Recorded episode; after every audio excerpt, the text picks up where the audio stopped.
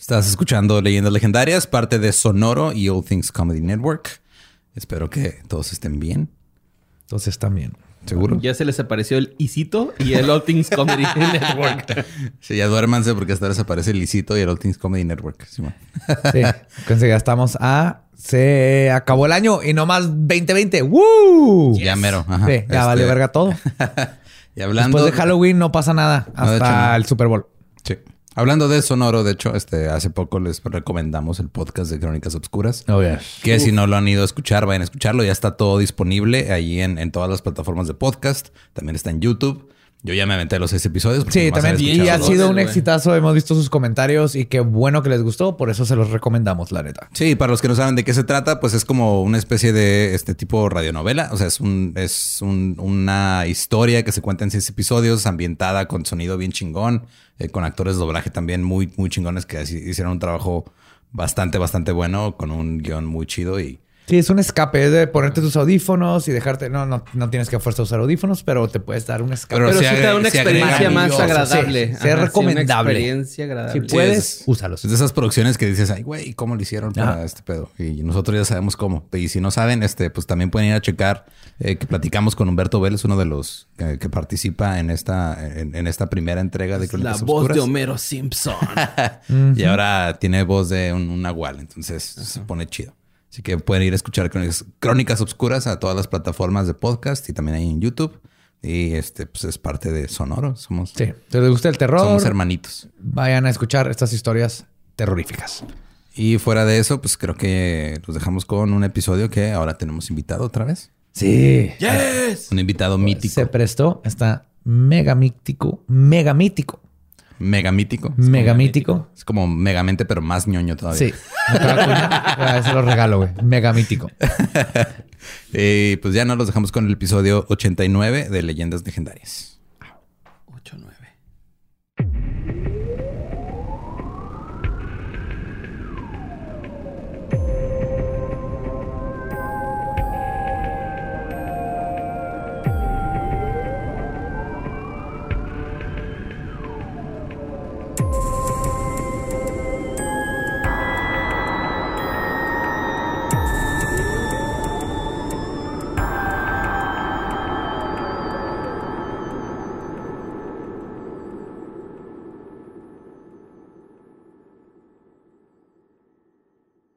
Bienvenidos a Leyendas Legendarias, el podcast en donde cada semana yo, José Antonio Badía, le contaré a Eduardo Espinosa y a Mario Capistrán casos de crimen real, fenómenos paranormales y eventos históricos tan peculiares, notorios y fantásticos que se ganaron el título de Leyendas Legendarias. Bienvenidos a otro miércoles macabroso. Como siempre, me acompaña. gracias, gracias. Como siempre me acompaña Mario Capistrán. ¿Qué tal, Joe? ¿Cómo estás? Yo muy bien. ¿Y tú? Juan de Lolo, Iván, Chuy. Huicho, güey. Huicho, Chuy. Se me Chuy. Chuy. Eduardo Espinosa. ¿Qué onda? ¿Cómo andamos? ¿Todo bien? ¿Todo chido? Sí, buen clima, buen clima. Siempre hablamos de cosas de clima porque somos adultos. Sí, güey, ya señores, ya, ya nevó y luego ya no nevó y hace calor otra vez. Sí, hace calor, Qué raro, ¿eh?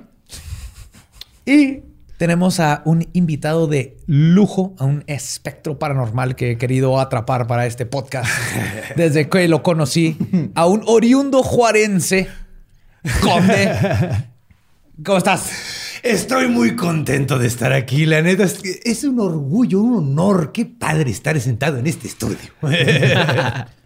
Que lo, conozcan, vayan a ver, este, bueno, a ver, ver, y escuchar el podcast Tipos, tipos míticos. por favor. míticos cuentan mitos típicos. Es este desmadre, pero con mitología. Con mit. Ah, básicamente. Básicamente.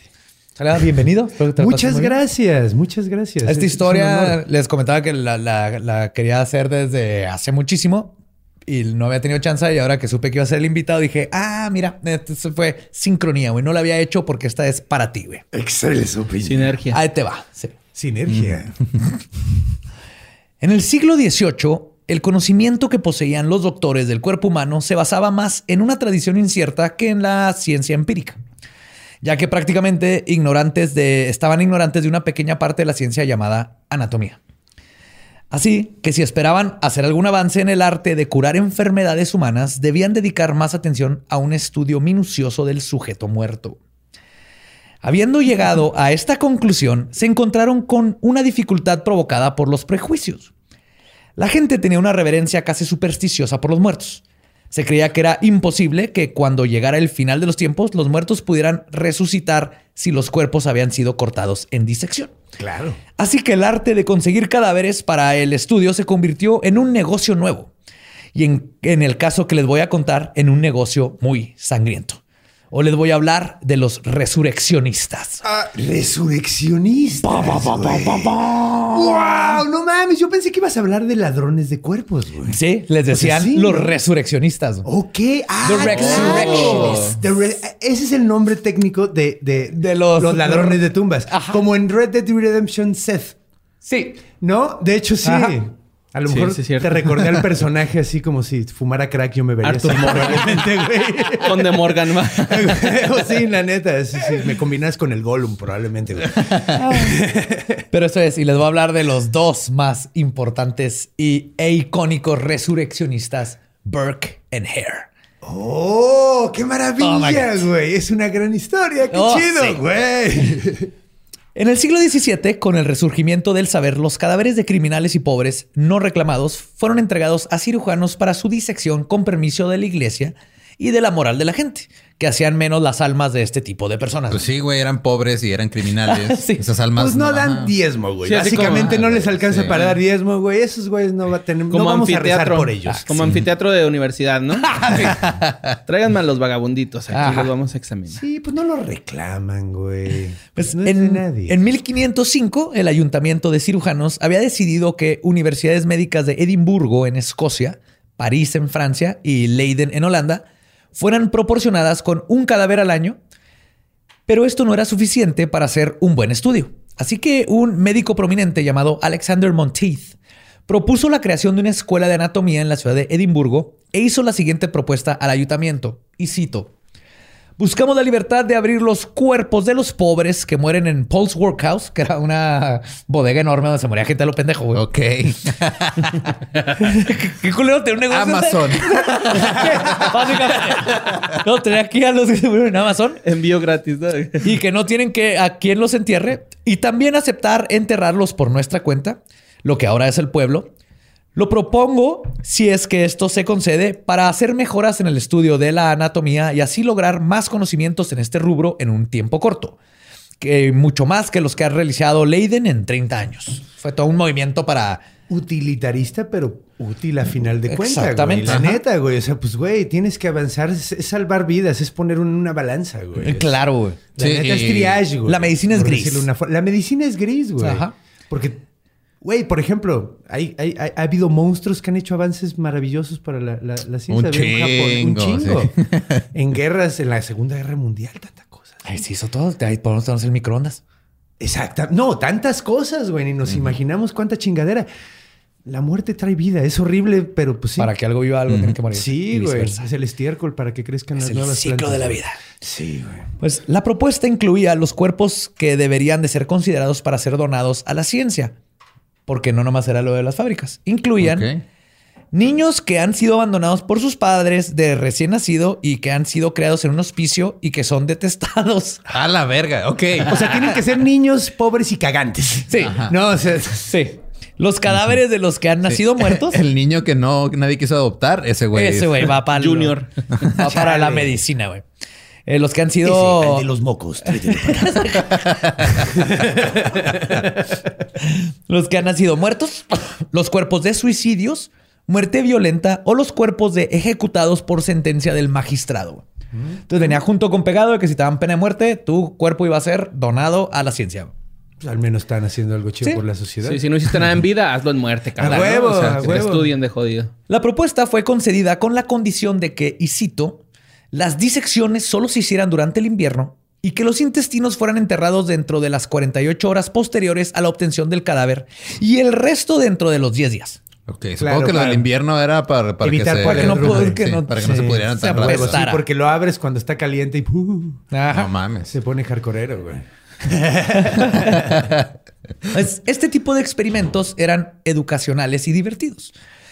Pero la oferta de cadáveres era desigual a la demanda y los aprendices de médicos, aprendices de médicos recurrieron a robar el cementerio Greyfriars, entonces el principal lugar de entierro en la ciudad, en Edimburgo.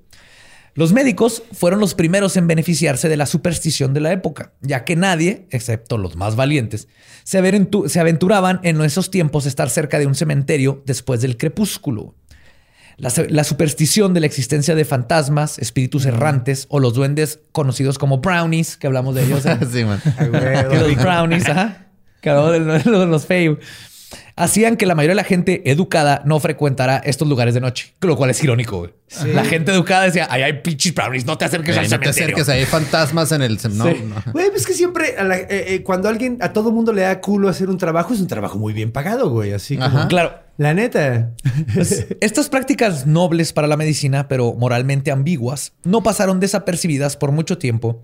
Y el 20 de mayo de 1711, el Colegio de Cirujanos redactó una carta protestando contra la práctica, diciendo que, y cito, últimamente ha habido una violación de los sepulcros en el cementerio Greyfriars por, alguno que, por algunos que la mayoría sin cristiandad han estado robando o al menos intentando llevarse los cuerpos de los muertos de sus tumbas.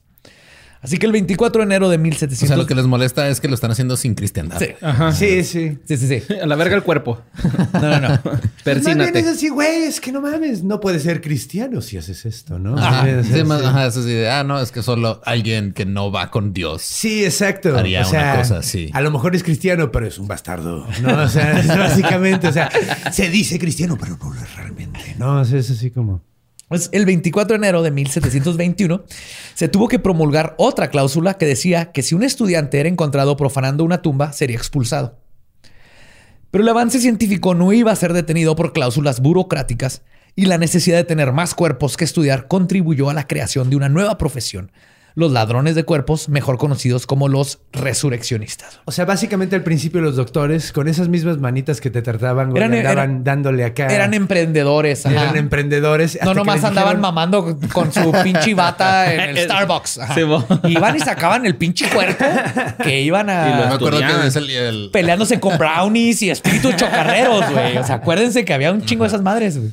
Me acuerdo que había, era el- un chiste muy negro de la época súper violenta de Juárez, que cuando mi, mi primo estaba estudiando medicina, que decía, no, pues este, igual, y, o sea, había tantos cadáveres disponibles en Juárez que, ah, no, pues nomás lo recoges y te lo llevas, güey. Pues, ya no tienes que ir a la morgue. Verga, güey. El güey, los, ¿sí? los doctores tienen un humor, súper negro, güey. Súper Claro. negro, súper, súper. Sí. pues es que tienes, eh, you have to, to cope. O sea, Ajá. tienes que hacerlo para aguantar Es- es la rudeza. Tienes que desarrollar humor, Se güey. llaman Por eso tanto- leyendas legendarias, güey. Estamos hablando de estas cosas bien culeras, pero tienes que reírte para poder dormir en la noche. De hecho, sí, güey. Por eso tanto comediante tiene co- vida tan culera. Pues De los, la historia. los cirujanos, en su ímpetu por avanzar sus conocimientos, se incorporaron gradualmente al nuevo negocio, sancionándolo y aprobándolo mediante la compra de los cuerpos que les ofrecían. Y entre los resurreccionistas, un Sí. par de esto ya me lo diste mayugado. No mames, güey. A ver, traes otro. Güey, ley oferta y demanda, güey. Si hay un mercado, güey, a huevo va a decir, güey, yo te lo vendo. Oye, cabrón, es que yo, yo soy penólogo, estoy estudiando penes y este cadáver no trae penes, Sí, güey. Se llaman Penólogo. urólogos, ¿no? en, en 2007 esto era penólogo. Era penólogo. Ajá. Urólogo, por, no sé. No tiene sentido, güey. El, el- El urólogo. La- ¿Qué pitos la- toca el urólogo? Todos. Todos. Los que puede.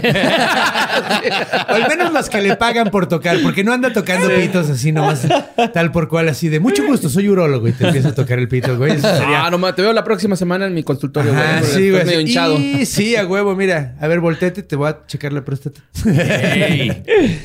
Y entre los resurreccionistas, un par de caballeros emprendedores llevarían su negocio de robar tumbas a otro extremo que los haría convertirse en los más famosos en su rubro, Burke y Hare. Y ningún cementerio en el país, ni persona viva estaría a salvo de sus depredaciones. A huevo, güey. Sí, es güey. que pasas de, pues necesito robar cadáveres. Ah, cabrón, pero ya no hay cadáveres. Entonces, Además, ¿qué loco, Hay que ¿no? Hay que hacerlos, hay que hacerlos. Ajá. Está bien O sea, fácil. Está muy chistoso porque dicen, güey, no mames, se puede chingar a cualquiera. Sí, pero tienen que estar muertos. No, o sea, básicamente, Ajá. güey. O sea, no, no se chinga a cualquiera. Ya nomás tienes que estar medio podrido. Sí, pero acá el- el- vamos a ver Los emprendedores. los Vamos a ver sus emprendedores. ¿Sensibilizaron? sens- no, sensacionalizaron, ¿no? Así Sensacionalizaron. "Güey, mames, tu abuelita puede estar en peligro de Berkey Hair. No, porque Hair, mm, eran unos hijos de la chingada, ¿Qué güey. tanto hacían, Ah, güey? te va, güey. Ok. Vamos a aprender de ellos primero, güey. Excelso piña. Uh, William Burke era el hijo de Neil Burke, un trabajador, y nació a principios del año de 1792 en la parroquia de Oray, a unas dos millas de la ciudad de Strabane, condado de Tyrone, en Irlanda. Era irlandés. Recibió una educación básica y, aunque de adolescencia católica, trabajó como sirviente de un ministro presbiteriano. Pero, cansándose de este tipo de empleo, probó sucesivamente los oficios de panadero, tejedor y finalmente se hizo zapatero. Ok. Fue para abajo, ¿no? O sea, como que si lo piensas, terminó zapatero y luego terminó de. Ajá. Roba tú más. o sea, pero primero eh, iba para ministro, güey. Ajá, y luego, Luego. Órale, güey. ¿Panadero? Qué manera, güey. Panadero así dar de comer a la banda, güey. Luego tejedor. Ajá. Luego tejedor, Vestirlos, dar vestir a la vestidos, banda. Y luego las patas, güey. Mmm, patas. Y luego ya vámonos a cadáveres, güey. Sí, fue como. Ah, fue va para abajo. va, pues, va Le faltó el calcetín, el detalle de distinción. Don Eli. Don Eli. Pues de nuevo sintió que ninguno de estos oficios se ajustaban a sus gustos y se alistó a la milicia de Donegal, que era una milicia militar de. era como un regimiento. Una milicia. Ajá. tiende Una a ser milicia militar de güey. militares, ¿no? sí. Un Una regimiento. mili- ¿Un regimiento de qué? Militares en- de Donegal. De Donegal. Ajá, que Ok. es un municipio. Que es en Irlanda. Donde, en- ajá, Ah, ok. donde sirvió a su patria valientemente tomando parte del regimiento eh, tocando el pífano, que es un tipo de flauta. Él no disparaba en nada, él era los que iba atrás acá. Era un bardo, güey. A huevo, sí, un bardo, güey. Así, Ajá. les voy a dar tres de inspiración. no, está de huevos, güey. Sí, les voy a dar buff así de, ah, esta canción les mama. Sí. Vamos a pelear en fa sostenido. Güey, qué, qué loco, ¿no? Ese pedo de tocar para una batalla, güey. Está Es chido. como el. DJ, güey, es el que te da Ah, el es beat. el DJ de. Ah, güey, así. Y un chingo de ratones bajando, ¿no? Verga, me traje la flauta equivocada. Esta es alemana, puta madre, güey. Eventualmente se convirtió en el sirviente personal de uno de los oficiales del regimiento y después de unos años se casó con una joven este, perteneciente a Ballina, que es otro lugar. ¿Ballina? Con, con B grande, eh, doble. ah. Ballina. ¿Se pronuncia así? No, ha de Balina, ser. Vagina. Vagina.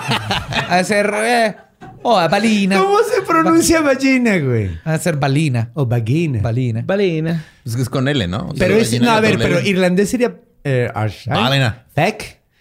Ay, Yes, balina. motherfuckers. No, sería- Like dogs. Dart, you like. No, pero eso es como. Ese es este. de, Paiki. de- de Paiki, sí. Irlandés gitano. ajá. Irlandés. Pero bueno, cuando se disolvió el regimiento, se fue a vivir con su esposa y, y su familia y A fue Vagina. contratado. No, la otro lado. Ah, ok. Fue contratado como sirviente de un caballero de campo. Y aquí ocurre un evento que puede considerarse como el punto de inflexión de lo que hasta entonces había sido una vida respetable. Sí, a huevo. Burke estaba ansioso por obtener el subarrendamiento de su terreno de su suegro. Pero se pelearon y este, por el asunto y las negociaciones La y todo lo que pasó, no, se dieron. Sí, se Navidad, en Navidad por los terrenos. Se desconoce cómo se produjo esta disputa, pero fue lo suficientemente grave como para que Burke dejara a su esposa y su familia y emigrara a Escocia entre 1917 y 1918. Empezó nueva vida el Ay, vato. sí.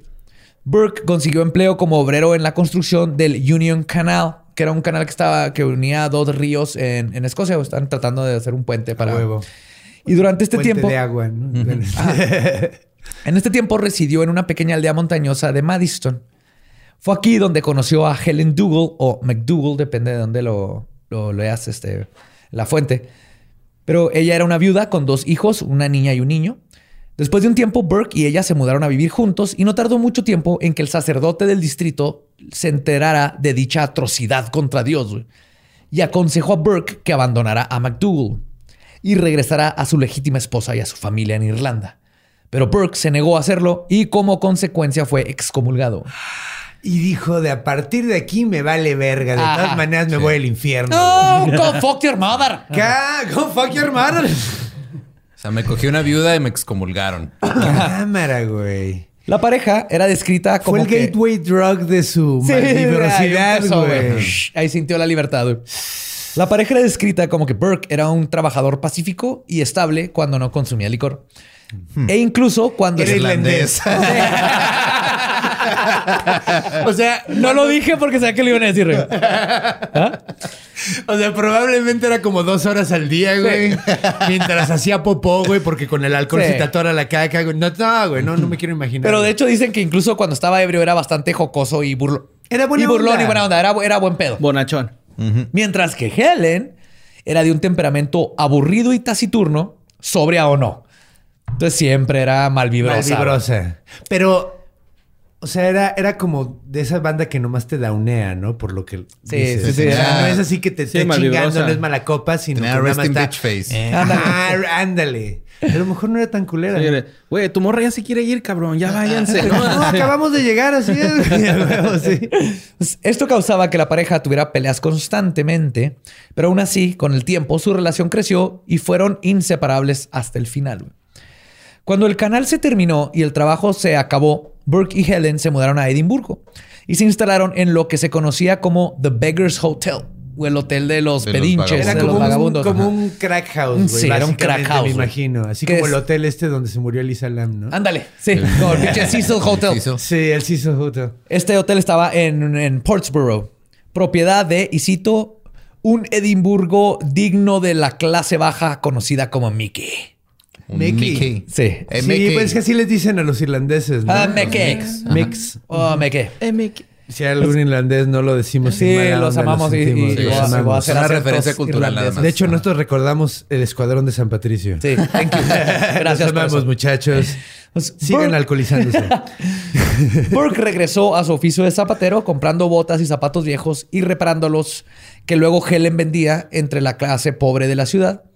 Y de esta manera se podían ganar de 15 a 20 chelines a la semana, que es el equivalente a 3 o 4 pesos a la semana. ¡Verga! Eh, Pero de la época, ¿no? De hace 100 años. O 3 o o 4 sea, pesos de ahorita. eh, sí, 3 o 4 pesos ahorita. ¿Sabes? Ganaban como si ahorita tú ganaras Eran 3 o 4 indigentes, güey. pesos a la semana, güey. Para Güey, vivir. vivían en Ah, el ya. Beggar's Hotel, güey. No, ajá. o sea, no mames, güey. ¿Cuánto, ¿Cuánto te van Fue un pedo ahí, encontrar esa puta conversión, güey. Sí, me imagino. Porque aparte es un pedo. 13 chelines son dos crowns y un cuarto, pero un cuarto de baguli te Pero da. con los tres- europeos que no les gustan las decimales, güey. no, bueno, no. ahorita ya, ya. Sí, ya están en. Pero para que sea una idea. Pero. Ajá. Pues, la pareja vivió en Beggar's Hotel hasta que fue quemado y se tuvieron que mudar a un A nuevo local en. Brown Castle, donde tenían que compartir el cuarto con una amiga cercana de Helen. Lo que en una, causó- en una ocasión causó una pelea entre ella y Helen cuando los celos y la botella se apoderaron de Helen y Burke decidió intervenir solo hasta que vio que su pareja le estaba partiendo la madre muy cabrona a la jovencita que era su amiga, güey. Ay, Dios. Sí, él está- ya veo Ah. para dónde va esto, güey. A pesar de sus problemas, la pareja funcionaba bien junta. Cuando un trabajo no dejaba suficiente dinero, rápidamente se adaptaban y se mudaban de ciudad en busca de otro, siempre apoyándose uno al otro. Esto los llevó eventualmente a que en otoño de 1827 instalaran su negocio de zapatero en un sótano anexo a una casa donde William Hare, un vendedor ambulante, rentaba un espacio para estacionar su burro. Güey, es que eso debe haber sido súper común y nunca lo había pensado. Nunca Claro, güey, claro, Tienes que rentar un cajón para tu burro. Tú vives en un pinche depa donde se llama la Ciudad de México, güey. O sea, tener tu carro no garantiza Sí, que lo no, puedas que tener en tu donde- casa. Ajá, güey. no, y pues era ambulante, pues cuando se quedaba ahí, pues dejaba. El burro. Además, ¿qué, ¿cómo se llama en inglés? ¿The Ass Hotel o cómo se llama? The Ass Hotel, a lo mejor. Pues este encuentro fortuito cambiaría no solo la historia de estos dos hombres, sino la de toda Escocia. William Hare nació en Irlanda también y se sabía que tenía aproximadamente la misma edad que Burke. Se sabe un poquito menos de Hare en su bibliografía. No se conoce nada de su familia, pero sí se sabe que no recibió ningún tipo de educación y que por eso rápidamente se deslizó hacia un tipo de vida vagabunda. Su temperamento era brutal y feroz, y cuando estaba ebrio era descrito como, y cito, perfectamente insoportable.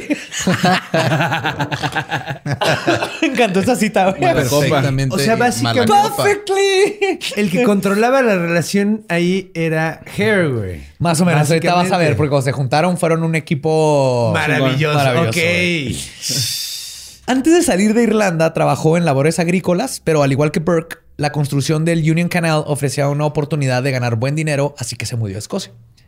Después de su trabajo en el canal, Hare conoció a James Locke, quien tenía contratos con la constructora donde trabajaba su esposa Mary Laird, que es descrita como, y cito, una mujer de mente fuerte y sana que trabajaba junto con los hombres en el empleo de su esposo y sabía manejar una carretilla también como el mejor de los albañiles, güey. Ay, güey. Sí. Mary Laird era skills y se metía ahí en la construcción chingona, era una maestra. A huevo, güey. Con el dinero que hicieron en la construcción, los Log abrieron una casa de huéspedes y Hare se mudó a vivir y trabajar con ellos. Una disputa entre los dos hombres le costó su hogar a Hare, pero cuando Log murió en 1826, regresó a su antiguo aposento, donde Isito hizo insinuaciones a la vida, a la viuda, y al poco tiempo contrajeron matrimonio. una letra cambia un chingo las cosas. Sí, güey. Sí, güey, sí. sí, A la vida, a la vida. Ok. No mames, Chalino Sánchez en este pedo. Sí, pero se, se ligó a la viuda. Al Bueno, poco no hizo tiempo. insinuación. Sí se la ligó. o Sí, Se, se casaron. O sea, las insinuaciones funcionaron. yes, Ajá, sir. sí. Ok. ¿Vas a La- querer o qué? o sea, le echó al perro. La propiedad, que ahora era de Hare, era una casa con siete camas y las ganancias de su nueva propiedad le permitieron beber sin necesidad de trabajar. El Uf, sueño el de sueño, todos, güey. Sí, güey, es el sueño de todos. Y cuando bebía se volvió un super asshole, ¿no, güey? Eh, perfectamente insoportable. Perfectamente insoportable. Órale, y ahora ya era perfectamente bueno, insoportable a- sin tener que preocuparse por trabajar. Ajá. Era su jale ser perfectamente Era- insoportable, Exacto, güey. Es lo que yo hago. Oye, ¿qué haces? Soy perfectamente, insoportable. Y gano bien. Y gano chido, Gano güey. buena plata, perra. Sí, güey, me estoy pudriendo el hígado de puro ser insoportable, güey. Está de huevos, güey. Y fue en esta residencia donde Burke y Helen terminaron viviendo y una larga y macabrosa amistad entre él y Hare. O sea, ya comenzó. se habían topado antes cuando Se estacionaron. empezaron a su burro. topar, ajá, y luego Trabajaron terminaron juntos. Ahí se, se platicaron, yo tengo dónde pueden irse a vivir y se fueron a vivir para allá. Cáele a una de mis siete camas. Eh, nada, más, nada más te aviso que si te mueres, güey, me voy a coger a tu esposa. Ese es mi modus operandi. Culo dormido, culo perdido. Yo voy a llegar y poner mi bandera, chingues. El momento exacto en donde la notoria carrera de Burke y Hare sucedió, como con muchos de los grandes negocios, fue por la combinación de una oportunidad y una mente emprendedora. Casi por Navidad de 1827, un huésped anciano de Hare, de nombre Donald, falleció en su cama de causas naturales. Y el anciano le había quedado debiendo cuatro libras a Hare. Y dijo, me voy a cobrar a lo chino. Para agregar, para agregar insulto a la herida, Hare pagó eh, por el ataúd que iba a encargar del funeral. Y es entonces cuando se le ocurrió la brillante idea. Le comentó a Burke que si vendían el cuerpo a los médicos, podrían recuperar la renta que les debían y aún así les sobraría dinero. Los dos hombres abrieron el ataúd que ya había sido atornillado, tomaron el cuerpo de Donald, lo escondieron, sustituyeron su cuerpo con corteza de árbol. Uh, Se usa, Ay, se hicieron su monito de, de cosas Sí, así es que- lo pusieron ahí, güey. como ves que este Burke pintaba pieles y era zapatero, entonces la corteza de árbol lo usaban para teñir la piel y por eso tenían mucha corteza de árbol. Ah, ok. huevo. No sabía qué es Sí. eso. Y luego llevaron el ataúd a que fuera sepultado. Lo han de ver amarrado, ¿no? Porque cuando cargas un ataúd y si estás oyendo que se mueven las cosas, güey. Sí, algo Sí. deben haber puesto para que no se... Ajá, para que se sintiera como un Sí, cuerpo. ahí le llenaron Con la rolita del meme. ¿Eh? Con la rolita del meme, güey, acá los güeyes bailando con el ata. Llevaron nigerianos, ¿verdad? Sí, los nigerianos. Órale, como que se mueve más como corteza de árbol y no como ah, cuerpos, güey. Pues en la noche los dos hombres visitaron la Plaza del Cirujano, que era como se conocía a la Facultad de Medicina de la Universidad de Edimburgo. Era como la plaza de la tecnología. Sí, justo estaba pensando, güey. Sí. das vuelta a la izquierda y ahí te encuentras cuerpos. Ah, güey. Así aquí encuentras los forceps, güey. Y si das vueltita, Ahí están, ahí están las vejigas. me las a huevo. Los dos hombres penólogo. habían escuchado que el doctor Robert Knox, aclamado cirujano, anatomista, zoólogo y zoólogo, y fue quien introdujo la anatomía trascendental o filosófica a la medicina del Reino Unido. Ah, cabrón. Sí, que de hecho ¿Qué eh, significa eso?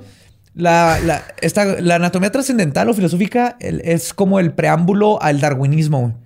O sea, con la anatomía se fueron dando cuenta de que ciertos músculos tenían una razón de ser. Así Claro. como que, ah, este músculo tiene que existir porque probablemente antes lo usábamos para esto. Para Como para explicar seguir existiendo, reminiscentes. ¿no? Sí, Acá. no, y, y- y tenemos como la, la. ¿Cómo se llama esta madre? que se te Apéndice. Apéndice, No, pero esa es nuestro Resulta USB que sí de sirve. microbios. Sí, es lo más cabrón. Resulta que sí sirve, güey. y sabes Pero que- sí tenemos, algunos tienen más columna vertebral que otros, como cola, güey. La colita o el, Ajá. el- el tendón que cuando cierras las manos, que se hace aquí un, un tendón. Cuando es así. Yo me lo corté, Unos lo tienen, de hecho, no. porque me caí con unas botellas, güey. y, puf. Ah, pasa. Ah, qué dolor, no Sí, mames. güey. no, Cuatro horas de operación pegando los tendones. Estuvo Ah. brutal, güey. Bueno, fueron a la plaza y Robert Knox, que Si era... fueras caballo te hubieran dejado. Sí, güey. Lo bueno Güey, es que soy ¿por qué? No, sí, güey. De hecho, cuando se torcen el tobillo los matan. Sí, Lo siento sirven, mucho, güey. mi carnal. estás viendo? Perdón. Oh, güey, ¿por Sí, qué? güey. Sigamos con otra historia que también nos va a romper el corazón. Pues, Knox siempre estaba en busca de cadáveres para sus estudios. Así que mientras Hare esperaba cerca, Burke se dio cuenta, se dio a la tarea de hacer el contacto. güey. Se acercó a las aulas del Dr. Knox, donde uno Por de favor, sus... dime que llevaba una gabardina enorme con los cuerpos. De hecho, Son robados. no, de hecho, Arrastrándolo acá. de hecho todavía no lo traían, güey. Esta era nomás como van a conocer al dealer. ah, ok. Ah, huevo, huevo, No traen la cartera, güey, en caso de que los asalten, güey. Ese tipo. No estaban pendejos, güey. Estos güeyes no están pendejos. güey. O sea, si esto es como Se escena de acercan- película de comedia, güey. Con el doctor. De hecho, así. voy a necesitar que me ayudes. Si traes tu celular, te mandé Ah, una parte. claro, güey, sí. Entonces se Es acercó parte. a, la- a la- a las aulas del doctor Knox, donde uno de sus estudiantes lo notó. Y por si alguna vez se han preguntado, como yo, ¿cómo es que uno se acerca a un médico a venderle un cadáver fresco? La respuesta está en la siguiente conversación que fue conseguida durante las confesiones. Y así es como se suscitó, güey. Tú vas a hacer la letra B, que es Burke. Tú vas a ser Ok. Burke. Tú eres un vendedor de cuerpos. Perfecto, Yo soy Estoy un, nervioso. un aristócrata Yo que está estudiando emocionado. medicina. Ok, ¿Estás listo? excelente. ¿Estás buscando a alguien? Em, eh, eh, ¿Es usted el doctor Knox? Hmm, no, pero soy uno de sus alumnos. Ah, ok, perfecto. Estoy en el lugar correcto.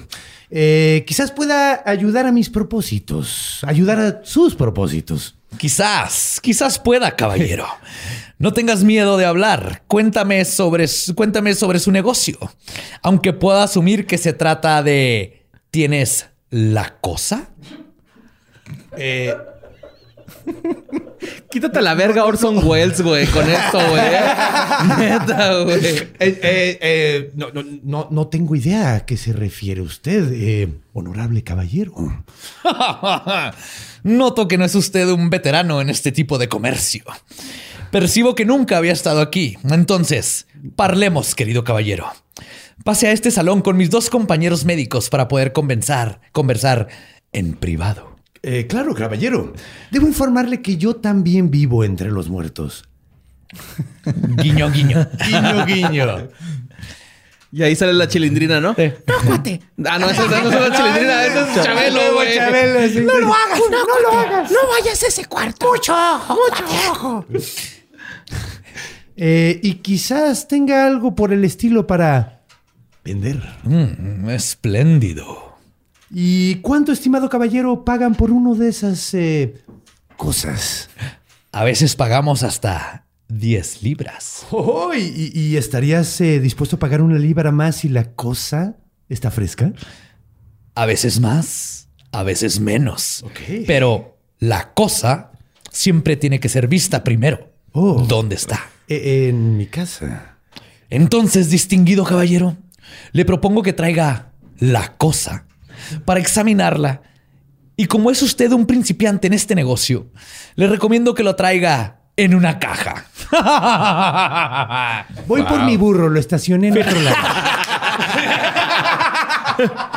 ¿Me lo pueden sellar el boleto? ¿Salida en el estacionamiento aquí? Oye, me excité poquito, güey, con eso, ¿no? Güey, Esa estuvo es la conversación que pasó, güey, para vender un cadáver. Ya saben cómo, cómo suceden esas cosas. La cosa. Se refieren a él como The thing. la cosa The de thing. Oh, you have the thing. You got the thing? I got the thing. No, I ain't got the thing. It's in my house. I need to get my ass. to carry it in a box. Habiendo llegado a este acuerdo con los estudiantes, Burke se reunió con su compañero y se fueron a casa donde metieron el cuerpo del pobre Donald en un saco y lo llevaron a la plaza de los O cirujanos. sea, ni siquiera encaja, güey. No. No, no hizo caso a la Todavía. observación pues que le hicieron. Era güey. ecológico el pedo, güey, en tu bolsa ecológica y ah, vámonos. Muy mexicano. Ajá, sin sí. petate se lo llevó el vato. Costal de arroz. Simón. Costal de arroz, güey. Cuando llegaron ahí tenían dudas sobre lo que debían de hacer con él. Lo depositaron a un lado de la puerta de un sótano y luego fueron a la habitación donde volvieron a ver a los estudiantes. Siguiendo sus instrucciones, llevaron el cadáver a otro cuarto donde lo sacaron del saco y lo colocaron sobre una mesa de disección. Le quitaron la camisa que traía puesta, este Donald, para que los estudiantes vieran el cuerpo. Y el mismo Dr. Knox, después de examinarlo, propuso que les iba a pagar 7 libras con 10 chelines por la cosa, que 10 libras, para que se den una idea de lo que estamos hablando, 10 libras son como 23.500 pesos de ahorita, güey. O sea, 10 libras de Y esa para época. alguien que estaba ganando cuatro varos hace un par Sí, de años. se fueron güey, de ganar 4 pesos a un cuerpo te daba 24 mil Se pesos. volvieron locos, Sí. güey. Pues, güey. Es que, güey, cuando estás jodido y no te entrenan para el dinero, güey. Sí, el cuando pinche dinero te cambia, te- güey. Te, cambia y te deshace cambia, la vida, güey. Sí, Te tienes que, tienes que, sí, está cabrón, güey. No se enseñan esas cosas en la escuela. No, No, enseñaron. pero- Está de la verga. Pero te vas dando cuenta tú solo, güey. Así Pero yo que- soy bien pendejo, de todas maneras, me doy cuenta y lo sigo haciendo, güey. O sea, la neta. O sea, no estoy entrenado para el dinero yo. O sea, cuando estaba hablando de eso, estaba hablando de mí, si no se dieron Aquí, va- aquí vamos a aprender mucho de economía, güey. Una vez concretada la venta, el Dr. Knox les dijo a la pareja que estaría encantado de volver a verlos cuando tuvieran cualquier otro cuerpo del que deshacerse. El éxito de su primera transacción con los médicos desarrolló nuevos sentimientos en los corazones de Burke y Hare y en el de sus dos compañeras de sus Ah, esposas. o sea, también las esposas Oh, sabían qué yeah, pedo. se van a ver. Esto es un negocio pasando, familiar. A huevo, güey. Si hubieran tenido hijos, también los Eh. morritos hubieran ahí andado cosas para el pelón Sí. rojo, güey. A huevo. Pero Burke y Hare eran emprendedores, güey. Pensaban fuera de la caja. Literalmente la caja del Ah. ¿eh? Ah, muy bien, Joe. Muy Porque bien. lo llevaban en costal. ¡Ah! No, aparte también. eh. Y formularon un plan de negocio. Primero que nada, no irían a exponerse a los cementerios. Eso era muy arriesgado. Los resurreccionistas eran tan comunes en este tiempo que la gente organizaba vigilias junto a la tumba de sus seres queridos por meses. Hasta asegurarse que suficiente tiempo había pasado para que la abuelita ya estuviera lo suficientemente descompuesta para no ser atractiva para los robatumbas. güey. Pero entonces este pedo eh, es de a partir, o sea, se iban a cuidar tumbas a partir de que estos güeyes empezaron. No, no, no, ya había mucha gente, Ya había varios haciendo, Ah, robándose ok. tumbas. Oye, pero Ah, a ver ok, una cosa, una pregunta. Si ya estaba de muy descompuesto, eh, Ya no le servía. ya no le no, servía, ¿no? Pero tres meses es un chingo, ¿no? Pues sí, pero lo- duraban lo más que podían. Entonces se quedaba el nieto y luego lo, lo sustituyó el papá y Ah, que toda la noche estaban... Entonces, ¿qué? Pa- Ok. o sea, toda la noche estaban cuidando la tumba para Ah, que nadie se la entendí, es robara. que me, me, me confundí. Hasta, no sé, dos, tres meses decían, ahora sí, ya no Ahora se lo sí van a ya querer se robar. pudrió, ya no se lo van a Ah, querer por eso cuando vas al panteón hay gente durmiendo ahí. ah, ya, ya, no te creas yo. De hecho, también habían torres de ¿Que vigilancia. también le hiciste pipí o qué? También habían torres de vigilancia que todavía existen, güey. Unas torrecitas así de, de piedra donde habían vigilantes, como, como, en los centros, como en los centros comerciales, güey. Para que no te roben el carro, era para que no te roben a la abuela, güey. Y más que nada, en- había competencia, güey. O sea, era ir a pelearte por cuerpos contra otros resurreccionistas, güey. Además, las palabras con los médicos resonaron en su cabeza, güey. A veces pueden dar una libra más si el cuerpo está fresco. Y esta visión y misión de su empresa los llevaría a emprender en el negocio de producir su propio producto en lugar de esperar a que uno termine en el cementerio por sí solo, güey. ¿Para qué cosechar si puedes cazar, güey? Ajá. ¿Qué, qué- güey, tiene lógica si quitas lo espiritual, ¿no? O sea, es de, güey, pues este güey se fue a la verga, lo voy a vender, ¿no? O sea, Sí, pero- eso es que la- la- el impedimento era de es que si cuando resurrecamos... Pero aquí están pues, produciendo cadáveres. Sí, ¿Qué es- significa eso, mi carnal? Sí, Bueno. no, pero, pero quiero. pero, pero sí es importante. Exactamente. Es importante anotar que todo esto se suscitó gracias a esta mentalidad que este, cristiana, católica, que prohibía lo más básico como vamos a investigar cuerpos para poder que curarnos, sí, güey. la Por neta- un pudor que no, Sí, es que que tenía- no viene ni en la Biblia, güey. tenía un Sí. beneficio. Retrasando No, el- bueno, la sí, hay, ciencia hay como una siempre. onda del respeto a los muertos en todas las culturas, güey. Pero no viene disección porque ni la Pero conocían. es que esa es la onda. O sea, cuando va llegando la modernidad, güey, es cuando te tienes que dar cuenta, ok, güey, o sea, pues no le va a pasar nada, ya está muerto, güey. Su alma ya está allá. Allá está ya. Y va, o sea, yo creo que está, o sea, si es una buena persona, va a decir, güey, qué chido que estoy sirviendo. Sí. Ya me morí y todavía sigo haciendo cosas buenas, güey. Claro. Entonces al chile, güey. Como tú dices, güey, cuando estaban nada más sacando muertos de la tumba, güey, ya valió verga, güey. No era tan malo. Es gris, güey. Sí, es gris. Es gris, güey. No, aquí pero no- ya aquí esto nos es vamos a negro, rojo. güey. Rojo, güey. Ok, rojo sangre. El 12 de febrero de 1828, la oportunidad de continuar su negocio se presentó en la forma de una anciana vendedora de sal. Me da mucha risa eso. Wow. Ah, no, ahorita vamos a conocer a muchos vendedores que no sabíamos que eran posibles. Ella vendía sal. llamada Abigail Simpson. Hare la vio en un bar donde Abigail gastaba su pensión y pensó que era una anciana intoxicada y dijo, esta es una presa fácil. Hare entabló la conversación diciéndole que la había visto antes y ella, locuaz y ebria, fácilmente entabló, entabló conversación con él creyéndose que eran viejos conocidos. Se hicieron amigos y él fácilmente la pers- persuadió de que la acompañara a su casa, donde tendrían un trago más junto, juntos en honor a su feliz encuentro. Una vez en la casa, la señora Simpson fue tratada con gran amabilidad. Le presentaron a Burke como un viejo amigo y le dieron más whisky. Ella y los demás vivieron licor y muy complacida con la recepción, contó todo sobre ella y sus asuntos y sobre cómo tenía una hermosa hija en casa y era buena y hermosa. Hare dijo que él era soltero y le habló a la anciana de, "Ah, vamos a casar con su hija. O sea, es, bien cruel, güey, todo lo que hacían con sus víctimas. Cuando, Abi- cuando Abigail comentó que estaba demasiado ebria para irse a casa, Hare le ofreció una, la cama, una cama de, de su hostal. Quédate, y la anciana aceptó. nada. La mañana siguiente, Si te llevo a Abigail, tu casa, nos para la chota, güey. Mueve. Sí. Abigail se levantó cruda, vomitando y llorando porque la llevaran a ver a su hija. Burke y Hare le dijeron que claro que sí la llevarían y luego le dieron más whisky y la volvieron a intoxicar, pero brutalmente, güey. O sea, ya estaba O sea, fuera estaba de... y así Sí. le seguían La estaban tratando de matar los- por, por, a huevo, como por los intoxicación. patos, ¿no? Ajá. Esos que le hacen fuego de grasa. Sí. Anda así para el hígado de pato, ¿no? Ajá, Ándale, graso. Ajá. Los dos hombres decidieron que ahora era el momento. Hare le tapó la boca y la nariz con la mano para detener su respiración. Y Burke se recostó sobre su cuerpo para ayudar al proceso de la asfixia. güey. Y... Esto que hizo Burke se convertiría en su modus operandi y se ganaría el término de Burking. Burking. ¿A poco? ¿A- a- Así acostado Tenía, encima era- de- se hizo de un verbo. Para que no respire. Se hizo un Le verbo. un Burking. Burking. Verga, güey. Burking. Sí. No mames. ¿Quién fue a pillarte, Burke? Es como Lynch. o llamarte Dick. Pues Abigail murió en pocos minutos. Los hombres sacaron el cuerpo de la cama, lo desnudaron y lo metieron en una caja donde se transportaba té. Helen ayudó a deshacerse de la ropa y el resto de la evidencia.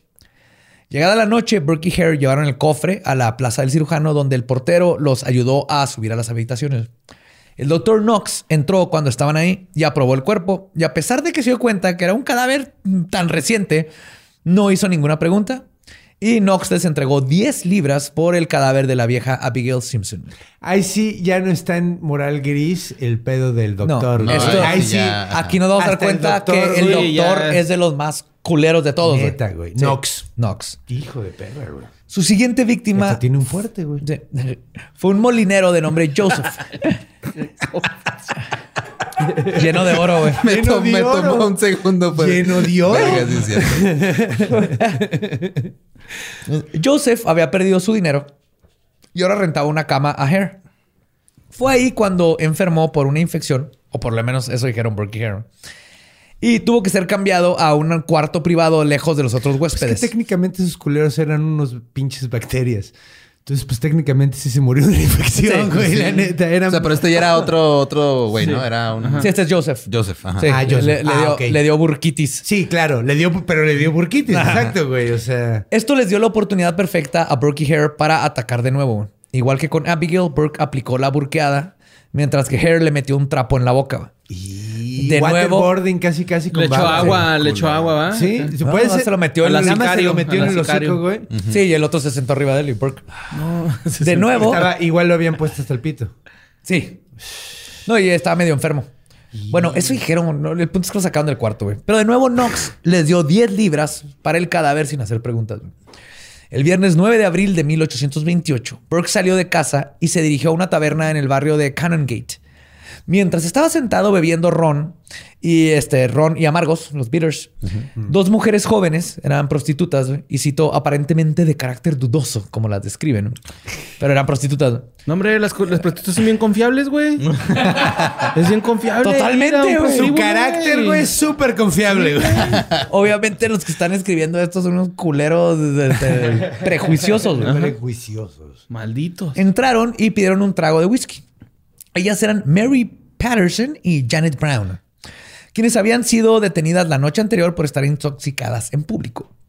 Burke se, acercó y entabló una conversación con ellas. Después de varios whiskies, Burke compró dos botellas y para las 5 o 6 de la mañana las invitó a la casa de su hermano, Constantine Burke. La siguiente, este, a seguir la fiesta, perdón. Ajá. Cuando arribaron, ya en la mañana. El after, básicamente. Sí, El pero after no, no, after. el after Ah, el after. Cuando arribaron ya en la mañana, su cuñada estaba haciendo el desayuno. Después de desayunar todos, les, terminó haciendo desayuno a todos, que llegaron a las pinches 6 de la mañana del barrio. La cuñada y el hermano de Burke se fueron a trabajar. Mary y Janet siguieron pisteando con Burke. La primera en caer fue Mary, quien se quedó dormida en su silla. Como no podía actuar, Burke tuvo una brillante idea y convenció a Janet de que se regresara a la taberna a conectarla. Güey. Entonces desayunó. Venía un pedo, desayunar dijo, vámonos a seguirla a la taberna ahora. a, precopiar, A precopiar, y crudear al crudear. mismo tiempo. Eventualmente el plan funcionó y cuando Eso Janet... binge, güey, la neta. Sí. Cabrón. Iba a ser de días. No, espérate, Ajá. Janet es una es pinche cabrona, güey. Janet. Cuando Janet ya estaba muy ebria, pero aún consciente hasta cierto punto, Burke regresaron al- a la casa del hermano. Mientras Burke continuaba con su plan de dejar inconsciente a Janet a punta de pistos, su esposa, Helen McDougall, que había entrado a la casa mientras ellos estaban fuera y que se había escondido detrás de las cortinas de la cama, Agarró la jetona. interrumpió la conversación y comenzó a acusar a su esposo de ser infiel, güey. Ah, cabrón. Porque dijo, "Por- ¿qué andas haciendo acá? ¿Por qué no te fuiste a la ruca". casa del... a- o sea, ¿Y de- con- donde matamos a la gente? esa ruca? Ajá. Ambos comenzaron a discutir al grado de que Burke le aventó un vaso a su esposa, causando una corta en la ceja. Lo que hizo que Janet se fuera a la casa corriendo, dejando a su amiga Mary inconsciente en la mesa. Fuck. Después de que Burke logró convencer a su esposa de que, hey, no te estoy poniendo el cuerno, estoy, vamos, estoy Sí, planeando no me un la quiero asesinato. coger, la quiero matar. La quiero matar. Huevo, güey, ve sus órganos. Nomás nos mandamos nudes, güey. Mira, güey. Mira, güey. No, nunca nos vimos. Pues sí la convenció ¿Qué porque... tranza acá? Ah, no es cierto. Pero pues era neta y, Helen se calmó y dijo, ah, ok, sí. Y fue por Hare y la esposa de Cuando arribaron, Helen y Laird eh, salieron de la casa y los resurreccionistas asesinaron a Mary. Igual se sentaron arriba de ella. Janet, por su parte, había huido a la casa de la señora Lori, donde ella y Mary se habían estado hospedando. Cuando llegó la morra a estar Marcelas de pedo, ¿no? O sea, la esposa. O sea, llegó Sí, la llegó la esposa, esposa. y La Janet esposa corrió. ella se pela, güey. Se pela. Deja a Mary ahí, güey. Mary Matan y a la Mary matan. y la matan. Simón. Cuando, cuando Lori está llegando donde se hospeda, ¿no? que es la casa de Lori, dijo, a la verga, se me olvidó mi amiga, güey. La dejé. y, A ver, pues, acuérdate que también estabas bien pinche peda. Sí, andaba hasta el pito de dos días de estar. Entonces se regresó, dijo, va. Y Burke la recibió le dijo que Mary se había ido también. Cuando en realidad su cuerpo estaba en la recámara de al lado, separado nomás por una Digo, sí cobija, se güey. fue, nada más. Sí. Una manera diferente. No a otro de irse. lugar, al más allá. No, sí, se fue a otro lugar. Al más allá. A un lugar mejor. Pero ahí la tenían mientras la preparaban para ser vendida, güey.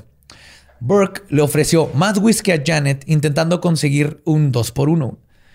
Pero la jovencita garganta de ranchero, güey, nada más se echó los whiskies, se puso más peda y se volvió a ir, güey. O sea, ¿Cómo, cómo hay raza, güey? Que aguanta el pinche cabrón, güey. güey. Es hígado de su pinche hierro, güey. güey. No mames. Pues luego se volvió a acordar de su amiga, güey. Y regresó, güey. A la Mira, me pinche impresiona más que se vuelva a acordar. Sí. güey. Ese güey le rasca los huevos al tigre bien cabrón, güey. Espérate, güey. Pero Le- es que no mames, ¿cómo te acuerdas otra vez? Ya te fuiste, güey, regresas por ella, te ponen hasta más hasta el rabo de lo que estabas No para que se te olvide. Y cuando llegas otra vez te vuelves a acordar, güey. Espérate, y regresó y le volvieron a dar whisky. Mientras intentaban convencerla de que su amiga se había ido junto a ella, güey. Así, no, acuérdate, güey, acuérdate, morra. Se, se fueron las dos juntas Se fueron y todo. juntas. Híjole, entonces. Janet se, horrible, se güey. retiró de la casa y buscó la ayuda de la señora Lori porque a, a pesar de que estaba hasta su madre, decía, no, algo está raro aquí, güey. Entonces, Lori la acompañó de regreso a la casa donde Burke, Hare y Helen se mantuvieron rígidos en su postura de que Mary se había ido. güey. Incluso agregaron de que se había ido con un comerciante que había- se había ido a vivir a la ciudad de Glasgow. O sea, en, la peda decidió que se iba a ir a Sí, Glasgow se con iba a ir a un Glasgow güey. con un güey. Ahorita no, mañana, ya es de noche. No, así, güey. Pues ni la señora Lori ni Janet quedaron satisfechas con lo que les dijeron, pero cuando fueron con la policía, por ser de clase baja, prostitutas, fueron ignoradas, güey. Si tan solo un solo oficial se hubiera preocupado un poquito, güey, solo para ir a la casa a revisar, vidas, hubiera encontrado a todos con el cadáver de Mary, güey, y quizás hubieran prevenido una decena más de asesinatos que estaban por suceder. güey. 2020. O sea, esto no ha dejado de No suceder. hemos güey. aprendido nada. No. Y seguimos igual, sí, exactamente, güey. Sí. Pero esto no sucedió y cuatro horas después de que fue asesinada Mary Patterson, ya estaba en la mesa de disección del doctor Knox. Al verla, güey, varios estudiantes creyeron reconocer a Mary. Ah, sí. Ah, pero nadie dijo nada, güey, ¿no? Así Exacto, güey. Ah, cabrón, no. no, Ah, mejor. cabrón, qué feo. De No hecho, es la que te ganó en el beer pong, güey, ¿verdad? De hecho, eh, indagaron de por qué. Llegó un güey y dice, eh, este, esa que está ahí en la mesa, eh, ¿me puedo quedar con la lengua? Au. Oh, espérate, güey. Además de que el cuerpo estaba extremadamente fresco, güey, Mary aún tenía puesto en el cabello papeles para enchinarlo. no mames. Algo que indicaba que no había sido sepultada, güey. O sea, Obviamente no se la robaron de una tumba, güey. Burke les dijo que la joven había... Medio pendejos estos pinches alcohólicos. No, no de la eran, verga, no eran pendejos, güey. Nada, Sabían perfectamente qué estaba pasando, güey. Les valía verga. Burke No, les bueno, dijo... sí. Eran valevergas. No, pero, pero, o sea, los, los, los que les valió verga fueron los, a los pinches médicos, güey. Sí, que crearon la Estos demanda. eran unos idiotas, güey, Sí. que nada más estaban Pero pinche es- mandando así, Es valiéndoles que verga todo. el navegar con bandera de pendejo, güey, es una forma muy bonita de hacerte pendejo, güey. O sea, realmente, güey.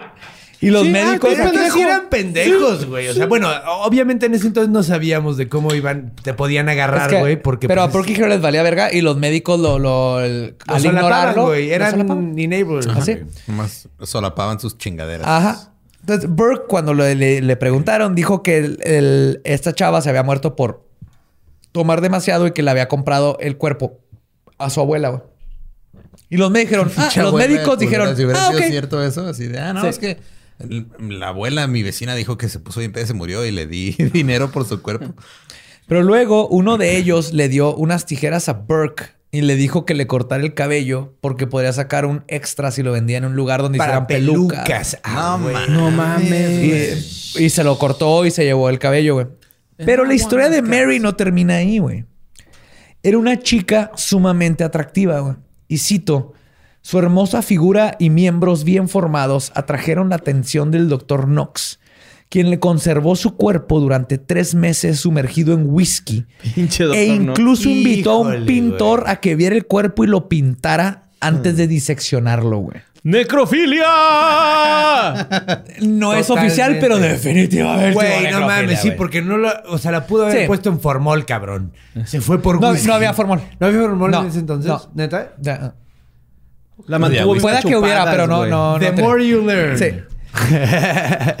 De hecho, este, Burke y Hare recibieron 8 libras por Mary Patterson. ¿Ocho libras? Ocho, Ocho. libras, güey. Por A los mí- otros 10, ¿no? Eran más o menos el rango 10. Güey, la mantuvo cuatro meses. Tres meses. güey. Tres meses en whisky. En whisky. A mediados Imagínate O las como- pedas que se ponía con ella. Un fachito, ¿ah? Literalmente. Un fachito. Las pedas que se ponía con ella. Ah, Tres meses horrible. en whisky, o como se le conoce aquí en Juárez, un invierno de badía. de... Ah, pues a mediados de 1828, una señora de nombre Haldane, a quien Burke describió como, y cito, una anciana corpulenta, güey. Ok. Se alojó en las instalaciones de Hare después de que Helen la llevó ahí con la intención de asesinarla. O sea, ya hasta Helen está ayudando a... Después de emborracharla, se quedó dormida en el establo y fue asfixiada y vendida a Knox. Varios meses después, la hija de Haldane, llamada Margaret o Peggy, también se alojó en la casa de Hare. Ella y Burke bebieron juntos y él la mató sin la ayuda de Hare. Su cuerpo fue puesto en un cofre de té y llevado a Knox, donde le pagaron 8 libras. En mayo de 1828, O sea, pagaron más por esta morra que por Mary. no lo mismo, güey. Lo Ocho mismo. y ocho. Ajá. Ah, 8 y 8. Ajá. En mayo eh, burquearon a otra inquilina ebria. Burquearon. Sí, es verbo, güey. La próxima víctima fue Effie, conocida como la cazadora de cenizas, güey. Porque hurgaba entre las cenizas para conseguir pedazos de ladrillo, así Dientes y que vendía. Pedazos de ladrillo, güey. Sí, eran el tiempo donde. ¿Cuánto pinche te pueden pagar por eso, güey? Pues más que cosa. Eran tiempos. Estos tiempos, güey, eran de la pepenadora, sí, verga, eran pepenadora, sí. Era una pepenadora, pero verga, se, iba por lo que nadie iba a ir, güey. Ganchos de ladrillo en ceniza, güey. Y vendía pedazos de ladrillo, güey. Es que Y todavía lo no había encontrara. latas, güey. Entonces, te- Básicamente era la de las latas, güey. Era la de las latas, güey. mota por botes. Pues Tuve un Burke, compa. sí. Mota por botes. Burke había tenido contacto con ella porque llegó a comprarle ¿Neta, pedacería. Sí, no es pedo. es que luego me quedé pensando así. Y llegaba bien guacareado, güey, el vato siempre. Pero nos daba mota por botes, güey. ¿Está chido? Sí, o sea, él reciclaba. Sí, reciclaba y nos daba mota por botes. Sí. Creo Muy que estaban mal ahí. Pero siempre, siempre, olía siempre olía vómito, güey, el güey. O sea, siempre. O sea, como que era un tecatillo ahí leve, ¿no? O pues quién sabe, a lo mejor nada más tenía hernia y tal y tú te estás burlando. Pues aquí lo, lo- lo más triste güey, es que Burke la conocía porque le había comprado por mucho tiempo pedacería de cuero que se encontraba entre las cenizas para cuando trabaja, cuando era zapatero. Penador. ¿Sí? Entonces, después de Effie, Burke se topó a un alguacil, Andrew Wilson, o sea, mató a Effie, ¿no? Este, y después de Effie, Burke se topa con el alguacil Andrew Wilson, güey, que estaba llevando a una mujer intoxicada a su casa. Burke se ofreció en llevarla. eh, al- le dijo, yo me la llevo mejor, no te preocupes. güey. El alguacil le dijo, chingón, güey, ya no tengo que llevármela. La mujer terminó en la mesa de Knox y Burke terminó con 10 libras más en su bolsillo. No mames. En el verano de 1828, Burke y Helen se mudaron a la- de la casa de Hare a la casa del primo de Burke, John Brogan. Fue ahí donde ambos engatusaron, embriagaron y asesinaron a la viuda Holster entre el mes de septiembre y octubre. Tiempo después de esto, una ex inquilina de nombre Mary Haldane, ya anciana, madre de tres hijas y vagabunda para este tiempo, buscó refugio en el establo de los Hares después de una noche borrachera. Como ya era común para el par de panteoneros, terminaron con la vida de Mary ahí mismo. O sea, nomás llegó de la nada a Sí. meterse, estaba bien peda, se metió al establo y Ajá. Dijeron, valió pues cámara. Sí, mala suerte, güey. Totalmente mala suerte. Se Te metió metiste al- en el peor Verga, lugar güey. que se podía... En la boca del lobo, güey. Con lo que no contaban, güey, era que su hija Peggy, preocupada por su madre, daría con los aposentos de los asesinos. güey. Fue preguntando y preguntando.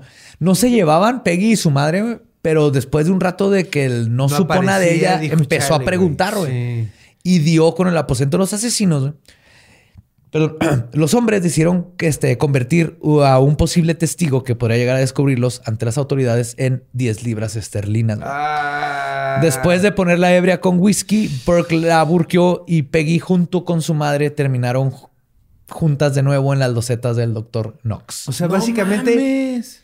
Sí. Cuando llegaba la banda así a decirles, oye, ¿qué pedo, güey? Que- O sea, llegó esta morra buscando a mi mamá. Y dijeron, güey, mira, no sabemos qué pedo con tu mamá, pero pues tómate un trago. Tómate güey". un trago en lo que la buscamos, te ayudamos, este, ahí mando a mi esposa Le a ver. hicieron llave china en lo que estaba así y les- la pusieron hasta Sí, el rabo a dormida, Exacto. güey. Híjole, qué feo. Es horrible, güey. Estuve en unos Es que está cabrón porque güey. una pregunta filosófica, güey. Estos güeyes eran sicarios porque estaban matando por dinero técnicamente, güey. güey. O sea, nada más que no había un objetivo específico, era cualquier cuerpo. Tú tráeme un cuerpo. Lo que fuera Pero estás de ganar matando dinero. por varo. Ah. Sí. O sea, México. estás matando por varo. Es lo mismo. es Juárez, güey. es- Es Juárez, güey, neta. En O sea, diferente con- contexto, Co- güey. eh, Sí, es que está loco porque ahorita está Es México, Es que neta es, Es como ajá. un sicario, güey. Mata por varo nada más que le dan un objetivo, güey. Estos güeyes era Su objetivo era que conseguir un güey, cuerpo. random.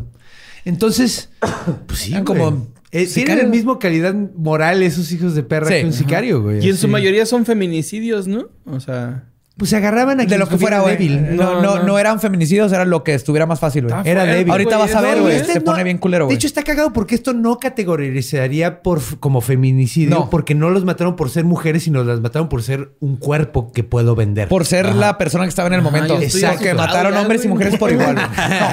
Neta, se, güey, se no va a poner más culero, güey. Sus próximas víctimas murieron sin que se supiera sus nombres en junio de 1828. güey. Una anciana y su nieto sordomudo de 12 años.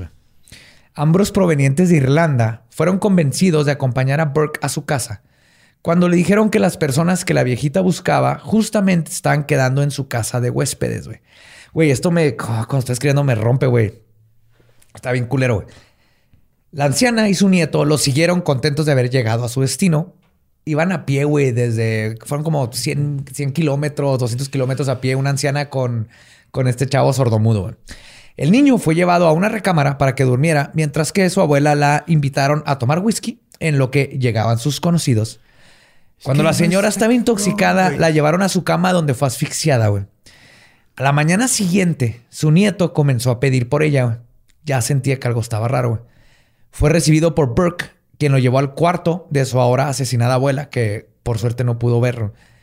Lo, lo puso sobre su rodilla y le rompió la espalda, güey, matándolo. Como. Bane, güey. Como Bane.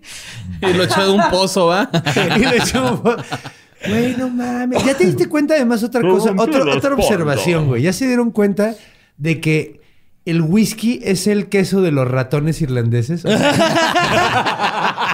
O Desde- sea, güey, no mames. Ninguno rechaza cuando les dicen tómate un trago. ¡Bah! Güey. ¡Todos, güey! Esta historia en México es igual, pero con tequila, güey. Sí, güey. Tómate un o mezcalito. mezcalito. Caen mande. Todos, güey. Todos caen, güey. Claro, y más en estos tiempos, o sea, es que darte pisto en estos tiempos era.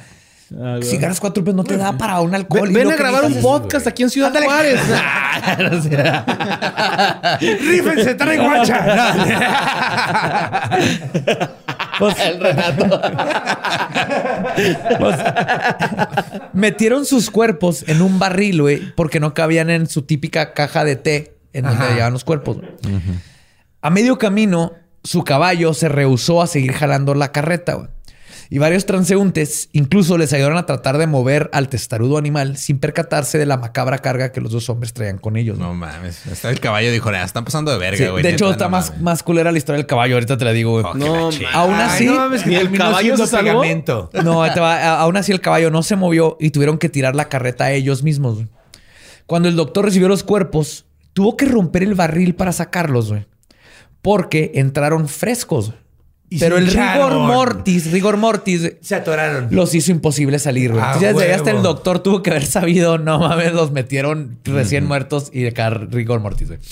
Aún así, el doctor Knox no hizo preguntas, como siempre.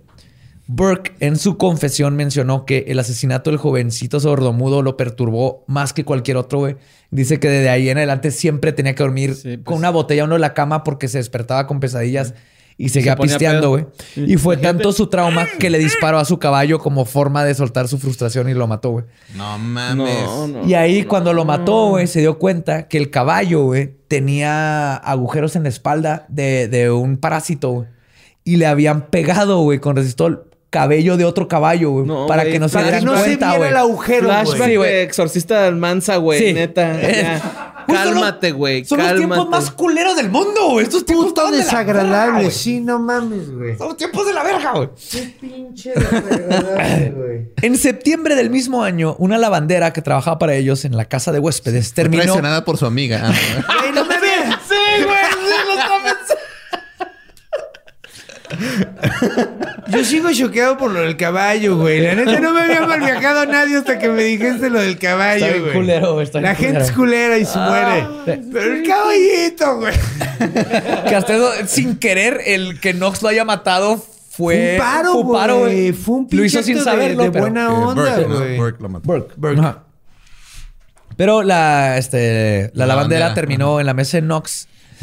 Simplemente porque Burke y Hare se pusieron pedos y la mataron, güey. Eso ni siquiera planeado, güey. No mames. En la peda la mataron y bueno, vámonos por otras 10 libras, güey. Su siguiente víctima fue la causa de que al fin las autoridades se involucraran un poco. güey. Jimmy Wilson, de 18 años, mejor conocido como Daft Jimmy. Daft Jimmy, El Jimmy, niño- Jimmy el Jimmy tonto. el pendejo. Sí. pendejo. Daft como Daft Punk. Ajá, el loquito, güey. El Daft Sí. loquito, güey. Era un personaje famoso en las calles de Edimburgo. El guaje. Tenía impedimento mental y una deformación congénita en la pierna que lo hacía güey.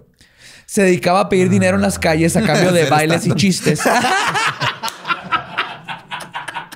Le fallaba el remo. Como pues sí, no, por bailes y chistes. Sí, Andaba básicamente. bailando en no y contando Ajá. Pero la gente lo quería un chingo, güey. Era, era, era una celebridad, güey, No, pues claro, güey. No, pues de hecho, así me recuerda tanto, sí, pues, güey. De hecho, está cagado porque la forma en que terminó en la calle es que un día se fue a buscar, se fue a buscar nidos de pájaros y después, y tardó cuatro días en regresar a su casa, güey. Cuando regresó, venía hambriento mal pedo, güey. Entonces empezó a buscar en todo el, algo de qué comer y tiró platos y todo hasta que encontró un pedazo de pan y se lo empezó a comer. Y cuando llegó la mamá y vio el desmadre, lo agarró sin tarazos, güey. Y el güey se peló. Y el güey se peló y nunca volvió a su casa. Eso es como terminó en la calle, güey. Ah, no mames. Qué triste historia. Pero no sabemos qué hizo esos cuatro días buscando nidos. ¿Y cuántos nidos? Vamos a ponerle encontró? Hugo, ¿no? Hugo. Es un buen nombre. Ah, Duff Jimmy. Duff Jimmy. Está bien, Ah, güey. Jeremy. Sí, pues era como el, como, ¿cómo se llamaba el Sammy, güey? De- El de- Sammy, Sí, sí, güey, ajá. o con Miguel Luis. Sí, ese- aquí era el, el güero Mustang. El Teníamos a uno. Tenían Acá el que- güero Mustang. El güero Mustang. Que andaba con un volante. Andaba con un volante y hacía... se- estaba en la calle aquí en Juárez y se ponía entre los Hacía carros. semáforos, güey. Pitaba, hacía los semáforos y la gente le daba su espacio como si estuviera en su carro, güey. El güey Sí, se güey. estacionaba, güey, cuando iba Sí. y dejaba su volante ahí. Toda una celebridad del güero Se Mustang. supone que el güey se cruzó con un chingo de ácidos pegados al cuerpo, güey, para cruzarlos al gabacho y su Y transpiró, el transpiró y Esa no me la sabía. sí, se Pero supone que güero es la Mustang es historia. real, Todo el sentido del mundo, Sí. güey, la neta. Pero bueno, a finales de septiembre o principios de octubre de 1928, Daft Jimmy fue visto por las calles preguntando si habían visto a su madre. Una de las personas a quien le preguntó fue a la señora Hare, como que le dio un, un este, episodio psicótico y estaba preguntando y preguntando, ¿dónde está mi mamá? ¿Dónde está mi mamá? Porque no tenía sentido que preguntara por ella. Pero se topa a la señora Hare y le dijo, ah, sí, yo sé dónde está tu mamá, te voy a llevar con ella. güey".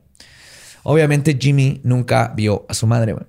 Fue burqueado y su cuerpo fue vendido a Knox. güey. Pero la desaparición de Jimmy no pasó desapercibida por la comunidad, quienes lo reportaron a las autoridades. que no güey. matas una celebridad. Sí, como todos los asesinos en serie, hasta que matan a alguien que importa, Alguien güey. que importa, güey. Y este, sí. Pues aquí fue la primera vez que las autoridades fueron a investigar y fueron a revisar la morgue do- Pues qué del bueno, doctor Knox, güey. Pobrecito, Jimmy sirvió de algo. Pero, güey, este los convenció de que no tenía ningún cadáver que se pareciera a las descripciones del muchacho y les mostró lo que tenía, güey.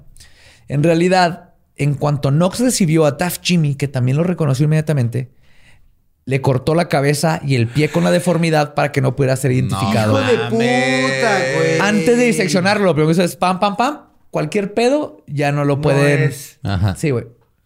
Oye, pero le faltan las partes deformes. No, es que no, es. No, no es. Le falta nomás. Yo le hubiera cortado las dos patas. Sí, la ¿no? neta, así como si hubiera sido un accidente, güey. así, Probablemente, pero los Se pies, puso güey. pedo en las vías del tren. Ajá, güey. Y luego se volteó y le cortó la cabeza. La abrupta desaparición de Daft Jimmy puso a las autoridades en alerta. Aún así, Burke y Harry no pudieron aguantar intentar conseguir otras 10 libras. Lo que probaría ser el final de su lucrativo negocio. En Halloween, el 31 de octubre de 1828, Burke conoció a Margaret Docherty y la convenció a regresar a casa con ellos después de mentir y decirle que su madre era de la misma parte de Irlanda y que él y ella seguramente eran primos. Prima, vente a pistear a mi casa. ¡Ah, prima! Acá tenemos un pinche... Te ponemos un borrego. De, de- Unas carnitas. Un cabrito, un cabrito. Un cabrito. Cabrito y whisky. Después de unas copas, aproximadamente a las 9 de la noche, Burke y Hare asesinaron a su prima falsa y le escondieron dentro de un montón de paja a un lado de la cama. Ahora bien, como sabían que iban a necesitar esa recámara para lograr cometer el crimen, porque esto fue un, des- un pedo que duró toda la noche poniendo la peda y hablando de Irlanda y cómo eran pri- perdón, primos y todo eso. Lo que hicieron es que le pagaron a los huéspedes que estaban en un cuarto para que les pagaran el cuarto en otro hostal. Se dijeron, nada, mejor necesitas ese cuarto, vete allá, yo te lo les pago. inventaron otra cosa como, ah, ahí hay un contagiado y te voy a pagar para que estés a otro lado, para que no se contagien, bla, bla. Ese güey tiene COVID, de hecho. Y todo había salido de acuerdo al plan hasta que los Gray, que eran los que rentaron el cuarto, regresaron a la recámara al día siguiente a recoger unas medias que había olvidado la señora Gray. Y coincidió que cuando llegaron todos se habían ido. O sea, unos se iban a vender el cadáver. Todo el mundo había salido lo de los Burkey Hairs. De los cuatro. ajá. Ajá. O sea, todas las sombras de Grey, ¿no? Sí, básicamente. Lo que encontraron en lugar de las medias fue el cuerpo de Doherty e inmediatamente corrieron a avisar a la policía. En la salida, la señora Gray se topó con McDougall, quien intentó sobornarla para que no los delatara, pero la señora Gray no aceptó. Cuando la policía llegó a la escena del crimen, Brooke y Hare ya se habían deshecho el cuerpo. Pero los oficiales encontraron pedazos de este, sangre. Arrestaron a los cuatro sospechosos y cuando fueron cuestionados por separado, sus historias no coincidían. Diligentes en su investigación fueron con James Gray a la morgue, se lo llevaron del Dr. Knox, donde James identificó a su más reciente espécimen como la mujer que había visto. O sea, los pendejos Debajo de ni la paja. siquiera se deshicieron del cuerpo así de, ¿sabes qué? güey? No, se lo llevaron a Se Knox lo y lo llevaron a vendieron, vender, güey. Qué Sí. pendejos, güey. Y Knox, que- valiéndole verga, pues no sabía que la acaban de matar hace horas, güey. Pues McDougal Verga. Más bien no sabía que la andaban buscando. Él Ajá. imaginaba que nunca se Sí, los- los era eso, güey. No sabía él. Qué feo. Nunca había andaba- pasado. andaba güey. bien confiado. O sea, nunca había pasado. la Digo, única ya- vez que se cuidó fue Ahorita con me los chingo, ¿no? Acá, así. Lo único que se cuidó fue con Daft Jimmy porque se corrió la voz. Sí, porque sí. Y él lo reconoció. Si él ¡Oh, hubiera... Daft Jimmy! Agarró a Doherty y le puso la pierna. Oh, shit. Ay, güey. Aprovechó. Le puso la pierna que le quitó a Jimmy, güey, al, al otro cuerpo, ¿no? No, tú la que viste tenía dos piernas, no tres. Pues todos fueron arrestados, güey. Y ahí les va lo que pasó, güey. McDougall fue, fue liberada por faltas de pruebas y dejó Edimburgo después de ser atacada en las calles, güey. O sea, la soltaron, y, No, pero Edimburgo le fue de la verga y Sí, tuvo que huir, güey. El 19 de enero liberaron a la señora Hare por las mismas causas y regresó a Irlanda. Para sorpresa de todos, güey, Hare también fue liberado el 5 de febrero, güey. What the fuck. Le echó ¿Por toda qué? la culpa a Burke y no había pruebas y... Te Sí, digo que Harry era el más bastardo, güey. Sí. Sí, sí, sí. O sea, fue puro de... O sea, mi palabra contra la de él. Ajá. Básicamente, pues en esos tiempos no había otra, no había evidencia forense, ese ¿Y tipo qué de cosas. le pasó a...? a- Pues fue liberado el 5 de febrero y lo escondieron por mucho tiempo las autoridades, güey. Hasta que la gente descubrió su identidad. Así que huyó a Inglaterra y no se volvió a saber nada de él, güey. Hasta ahorita no sabemos qué pasó con él, Pues sí, se ve que le echaron la culpa, güey, porque el término es Birking, no herring. Ajá. Sí. Todos los crímenes se le atribuyeron básicamente a Burke, quien el 28 de enero de 1829, frente a 25 mil personas, güey, fue ahorcado, güey. Se juntaron 25 mil personas. Verga, pues sí, se, se sensacional- Gratis, güey, era gratis, güey. Sí. Qué chido, Simón. Irónicamente, güey, irónicamente, o tal vez como este justicia poética, güey. Su cuerpo fue donado a la escuela de medicina. ¡A huevo! ¡No, mames!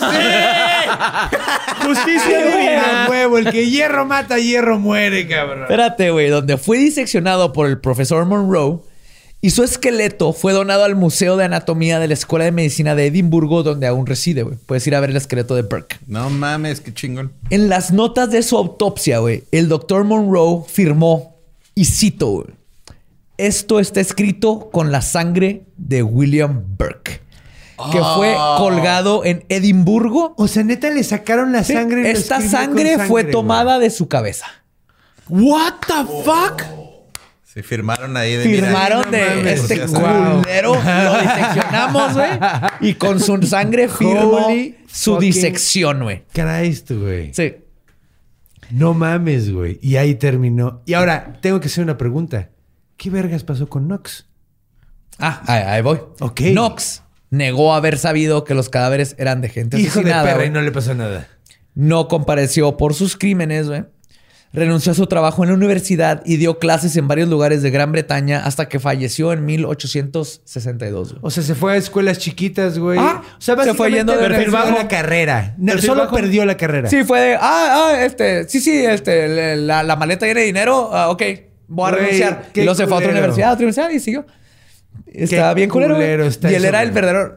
O sea, obviamente son responsables estos güeyes, pero si Nox no les hubiera estado No, güey, pagando, güey. Hace rato estábamos hablando de eso, güey. O sea, de que la moralidad del pedo, o sea, cuando hay gente que está en necesidad, güey, no es la misma que alguien que está en la comodidad, güey. Y que solo quiere Nox, conocimiento. Nox No tenía mismo, resu- güey. resurreccionistas No es lo que estaban sacando cadáveres que, aunque esté mal, que se roben a tu abuela del cementerio. Sí, güey, pero no es lo mismo lo que matar a tu mismo. abuela que con Matar su, a alguien. Es que ahí con está su el punto, nieto, güey. Sí, Sí, esa es la güey. diferencia. Esa es la minúscula diferencia. Ajá, la, la abuela y el nieto sordomudo y pobre güey. Es que, güey, se pasó de lanza bien. Y el pobre Jimmy, El pendejo. Daft Jimmy, ajá. Sí, güey. Jimmy, O güey. sea, güey, no mames. No, Está bien neta, culero, güey. Está bien culero, Sí. güey. La neta. O sea, No será si lo piensas, Ah, no, no puedes juzgar igual a Nox. No, que a- Nox es el que se va a llevar Nox es el peor. Es el peor, güey. Porque él no tenía la necesidad. No, no eh, tenía es una persona Sí, educada. Pudo haber dicho, oigan. privilegio. Ajá, güey. Oye, ¿qué ¿Cuántas es personas mató ese güey? Policía. Sí, si él les hubiera dejado de pagar, estos güeyes no hubieran tenido por qué matar. Es como cuando le dice a la banda, güey, no, no te late que te roban, no compres robado, cabrón. Es lo mismo, güey. Así este cabrón estaba y, y hasta iniciando, estaba haciendo una oferta en el, en, en el mercado de la violencia. Sí, y güey. más, ya, ya como al cuarto cadáver que te lo traen así, Sí, casi. güey, ya dices, oye, qué pedo. Moviéndose poquito, güey, dices. Pero bueno, lo único bueno que pasó a consecuencias de los brutales asesinatos de estos dos monstruos güey, fue que el Parlamento pasó el Acta de, Ato- de Anatomía de 1832, que autorizaba la disección de cuerpos que no hubieran Qué sido chido. reclamados en 48 horas y quitó que ser diseccionado fuera parte de la sentencia de muerte en un criminal. Porque luego también sentenciaban a muerte porque un doctor te pasaba una lana Ajá. para que lo terminara con Güey, el cuerpo. pero yo me robé un pan. Vale, verga, güey. Te vas a morir y vas a. Era pan de muerto.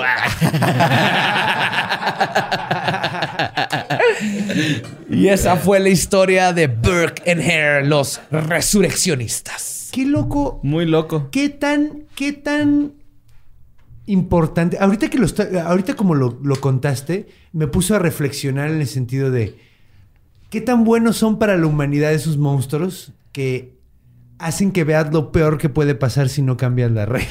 Sí. Sí, güey. No, o sea, la neta, si lo impor- si te das cuenta, sí son importantes para la sociedad. O sea, sí Güey. son buenos en cierta forma. La, la conversación que hicimos tú y yo ¿De entre qué? los estudiantes de Knox. Está loquísimo Sí, eso, güey. Pero los dos estudiantes, güey, terminaron. Aquí lo tengo. Ah, ¿también los estudiantes se metieron en el pedo? No, no, no. Pero los dos estudiantes con los que tuvo la conversación, güey, este, fueron Sir William Ferguson, que eh, fue el autor del sistema de cirugía práctica, y Wharton Jones, que fue uno de los fisiólogos más eminentes del país. Terminaron siendo eminencias en la medicina y trayendo cosas muy buenas, güey. No, y la pero, neta sí, a pero cambio ahí de estaban qué, cadáveres. No, no, no, pero ahí estaban cadáveres. Sí, ellos no Eso- sabían- Ellos no sabían de que... el En ese momento, pero todos En los ese demás que momento. aceptó Knox, Sí. ellos también trabajaron O en sea, el, güey. de la, el del barril donde se quedan con el rigor Ahí estaban ellos dos. Ahí estaba la evidencia. güey. Ahí estaban los dos. Ellos dos son los que reconocieron a Mary, güey, la prostituta. No mames. No, pues entonces, sí, pues es que la medicina es gris, güey. O sea, porque piénsalo, esos avances sí hicieron algo horrible en sus vidas, pero esos avances probablemente a la fecha siguen salvando vidas, güey. O sea, avanzaron, o sea, pues si era, era cirujano. Sí, pero eh, aquí creo que lo importante no es justificar, eso es... No hubiéramos llegado a este punto si la Si la religión, no hubiera sí, sí. prohibido el agarrar un cuerpo para, Sí. para investigarlo, güey. Miguel Ángel se topó con lo mismo, ¿no? Sí. O sea, a fin de cuentas no es, no es justificar Bueno, de que no Da Vinci, ¿no? Era el que hacía los... También Miguel los Ángel. cadáveres. También. Miguel Ángel. Sí. Pero aquí el punto es eso, güey. Eh, Bueno, pues es que no puedes Era, era una bien si no estupidez religiosa. verdadero conocimiento de que, la anatomía. que güey. chocaba con la, con la medicina y que hicimos con esos problemas. Así que legalicen el aborto. La mota, la mota. No metan su religión en pedos de, de convivencia social, Sí, güey. Está chido que lo tengas tú, no tienes que enseñárselo a nadie, güey. Pero saliendo de tu pito, casa, ¿no? compórtate Sí. como un ser humano que ama a los demás. Legaliza la y mota. deja tu Dios en tu casa. Deja tu Dios en, en- Exacto. en la, en la- en la casa. Y güey. vamos a concentrarnos en las cosas que tenemos en común, Ajá. no las que nos diferencian. Sí, todos Eso somos creo que Daft mejoraría el mundo. Jimmy. Todos somos Daft Jimmy. Contemos chistes bailando con la pierna chueca. I want them in Lucky Charms. Guau, guau, guau. I want me lucky charms. Pues muchas gracias otra vez por escucharnos. Este, Conde, ¿dónde te puede seguir la gente? ¿Dónde pueden escuchar? Pues pueden Y seguir- ver tus contenidos y cosas. Sí, pues en todas las redes soy como Conde Fabregat, pero también tengo un podcast muy buena onda que se llama Tipos Míticos Cuentan Mitos Típicos, con, con el- un muchacho que tiene mucho pelo. Y... Qué envidia. ¡Qué envidia! Yo no sufro de esa envidia, pero sí, ahorita que, que lo dijiste, entiendo. Sí, es un buen muchacho y hablamos de mitología. Es como, sí, básicamente esto, pero con mitos. Con mitos. cotorreo, la buena onda, decimos cosas y aprenden pendejadas que probablemente no les van a servir. Pero está de huevos saber, güey. A nadie le sirve saber qué es Sí. burkear. No, pero está bien pero ya lo saber sabemos, qué es exacto, burkear. exacto, Burking. Es como el bur... De hecho, cada vez que lo decía me, me imaginaba el burkini. El es- burkini, ajá. que es el bikini para el burka. Ajá. Sí, que que es está asfixiando los derechos de... En fin. de mujer. Bueno. sí, sí, básicamente. Aquí, de hecho, le decimos burquito cuando te sientas arriba de tu burrito sin querer. ¿A poco? Sí, porque ese es lo, lo- lo compras, lo pones en tu carro, pagas y Acuérdate luego te que, sientas que arriba. estoy medio oído, entonces El luego yo, burquito. yo al menos me lo creí por tres segundos hasta que este güey reaccionó y dije, no, espérate. Eso Es no que si es ser". borre, borre, mata mi comedia. güey. No, pero no, No, la no, mató, sino intención. simplemente me hizo. Yo quería informar la- a Conde, güey. Sí, güey. No, es que hubiera hecho la conexión eventualmente. A veces soy lento, a veces soy rápido. Pero te damos, Conde. Muchas gracias, Muchas gracias por haber ustedes. estado aquí. Espero te Sí, haya de gustado la historia. Me de la pasé Burke y Hair. Y los resurreccionistas, espero a ustedes también. Y pues nuestro podcast ha terminado. Podemos irnos a pistear. Esto fue palabra de. Belcebú.